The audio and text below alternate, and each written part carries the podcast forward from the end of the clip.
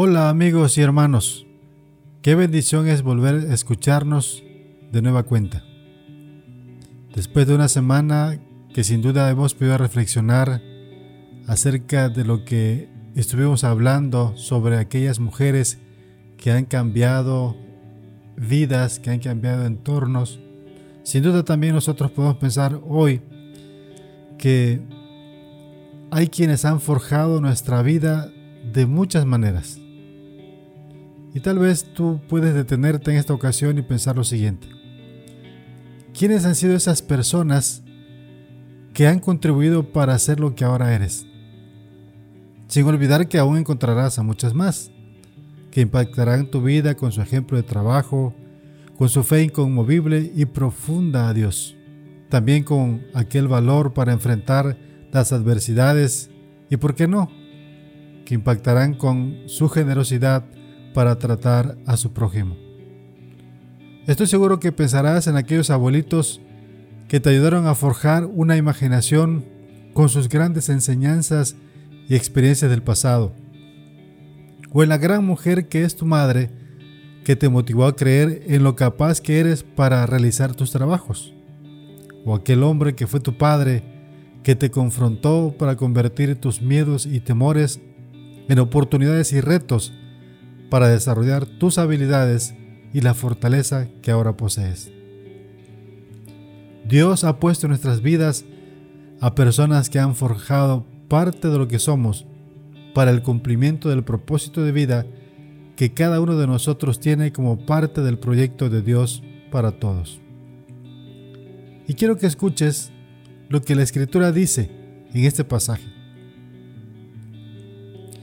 Cuando Abigail vio a David, rápidamente se bajó del asno y se inclinó ante David sin levantar la vista.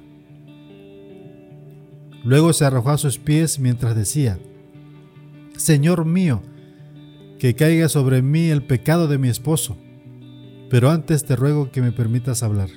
Escucha a tu humilde servidor. Por favor, no tomes en cuenta las palabras de Nabal, mi imprudente esposo. Le hace honor a su nombre y siempre ha sido un imprudente. Pero cuando vinieron los jóvenes que tú enviaste, yo no los vi. Señor mío, te juro por el Señor y por ti mismo, que estoy segura que el Señor no quiere que derrames sangre ni que tomes venganza. Que todos tus enemigos, incluyendo a Nabal, sean duramente castigados. Mira los presentes que tu servidor ha traído. Son para los hombres que vienen contigo. Y por favor, perdóname si te he ofendido. Yo estoy segura que el Señor afirmará tu descendencia, porque tú peleas las batallas del Señor y porque no has cometido ningún mal. Aun si alguien te persigue y trata de matarte, tu vida está unida a los que viven conforme a la voluntad del Señor tu Dios. Él destruirá a tus enemigos y los arrojará lejos con la facilidad con que se arroja una piedra con la onda. Cuando el Señor te establezca como príncipe del pueblo de Israel, tal y como te lo ha prometido, ningún remordimiento empañará tu dicha, pues te contuviste y no derramaste sangre sin motivo, ni te vengaste por ti mismo. Que Dios te proteja, Señor mío, y espero que te acuerdes de esta sierva tuya cuando el Señor te dé su bendición. Qué palabras tan profundas que el Señor puso en los labios de Abigail para expresárselas a aquel hombre llamado David que había recibido precisamente como lo expresa Abigail la promesa de ser rey de Israel. Dios prometió a David que sería rey de Israel. La gente tenía conocimiento de esa promesa que Dios le había hecho, incluyendo a su enemigo acérrimo, el rey Saúl. Por eso es que Abigail le expresa, cuando el Señor te establezca como príncipe del pueblo de Israel. Mucha gente sin duda estaba contenta con la elección de Dios y apoyaba a David. Otros pocos menospreciaban esa decisión de Dios y buscaban de una u otra forma ofender a David. David, por su parte, esperaba el tiempo para que esta promesa se hiciera realidad, aunque, como siempre sucede, se presentaron momentos en que quiso hacer uso de su fuerza contra aquellos que lo menospreciaban, tal como es el pasaje que les acabo de leer. Dios permitió que David sufriera persecución. El sufrimiento es parte de la vida, aunque no lo quisiéramos experimentar. Nadie realmente quiere sufrir. Y por esa razón, a mucha gente le gustan los cuentos de hadas, donde siempre se expresa que hay un final feliz. Sin embargo, la mayoría de las personas no ven que precisamente para que haya un final feliz, hay de por medio una serie de situaciones complicadas y a veces trágicas.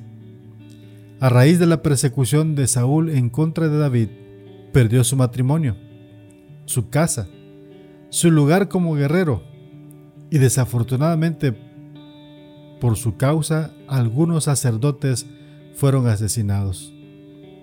Es en esa situación cuando se topa con Nabal, a quien le solicita su apoyo como una devolución por todo el cuidado que David y sus hombres habían tenido para con sus pastores y animales.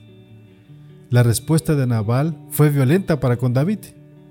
Nabal le expresa estas, estas palabras y le manda a decir, ¿y quién es David? ¿Quién es ese hijo de Isaí? Hoy día hay muchos criados que andan huyendo de sus amos. David tuvo personas que forjaron su vida porque Dios envió a esas personas. Dios lo hizo todo el tiempo con David. Lo mismo que lo ha hecho con nosotros. Sus padres, sus hermanos mayores, los ancianos de su pueblo, quienes eran respetados, y aún el mismo Saúl, cuando aún no había perdido la cordura, los sacerdotes, su amigo Jonatán y muchos más, personas que influyeron favorablemente en la vida de David y que añadieron a su vida grandes enseñanzas.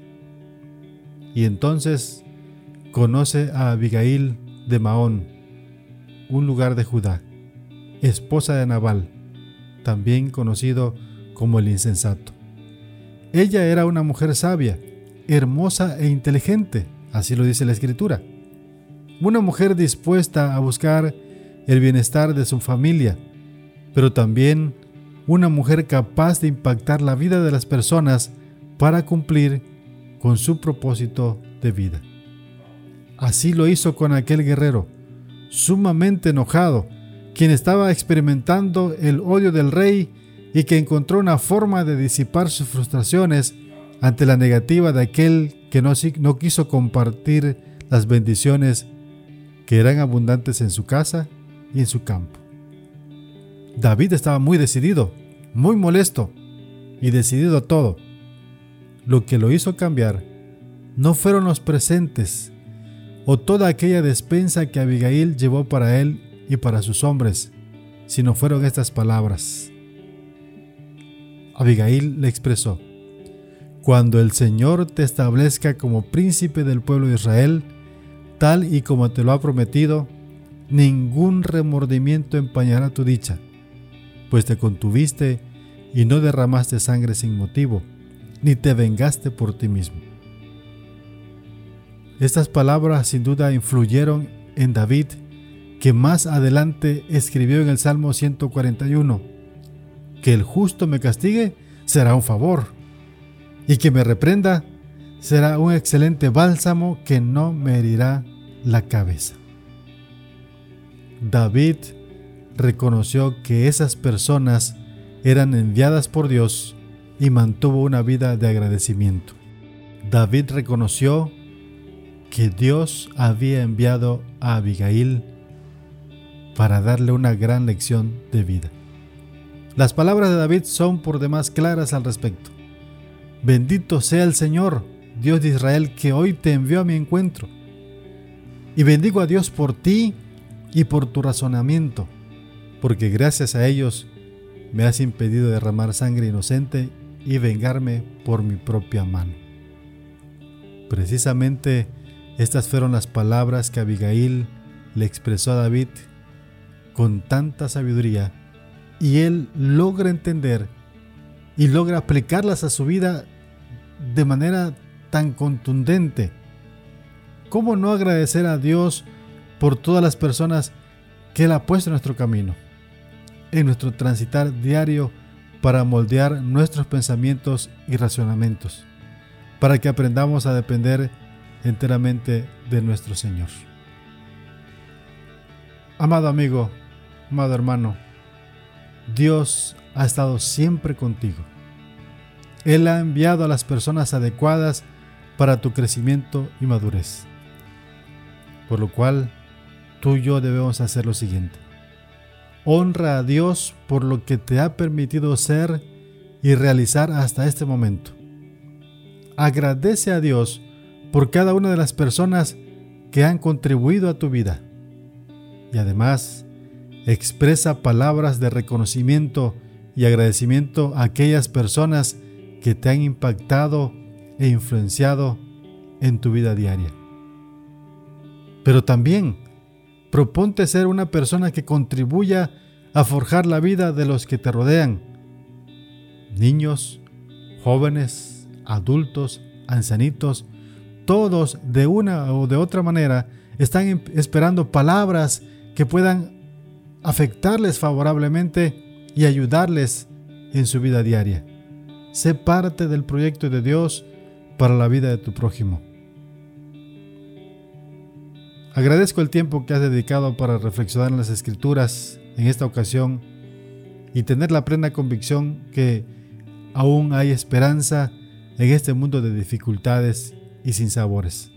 La esperanza de la eternidad con Cristo la esperanza de saber que las personas que han impactado nuestra vida nos permitirán pensar con sensatez y reconocer que es Dios quien ha obrado en nuestra vida día tras día.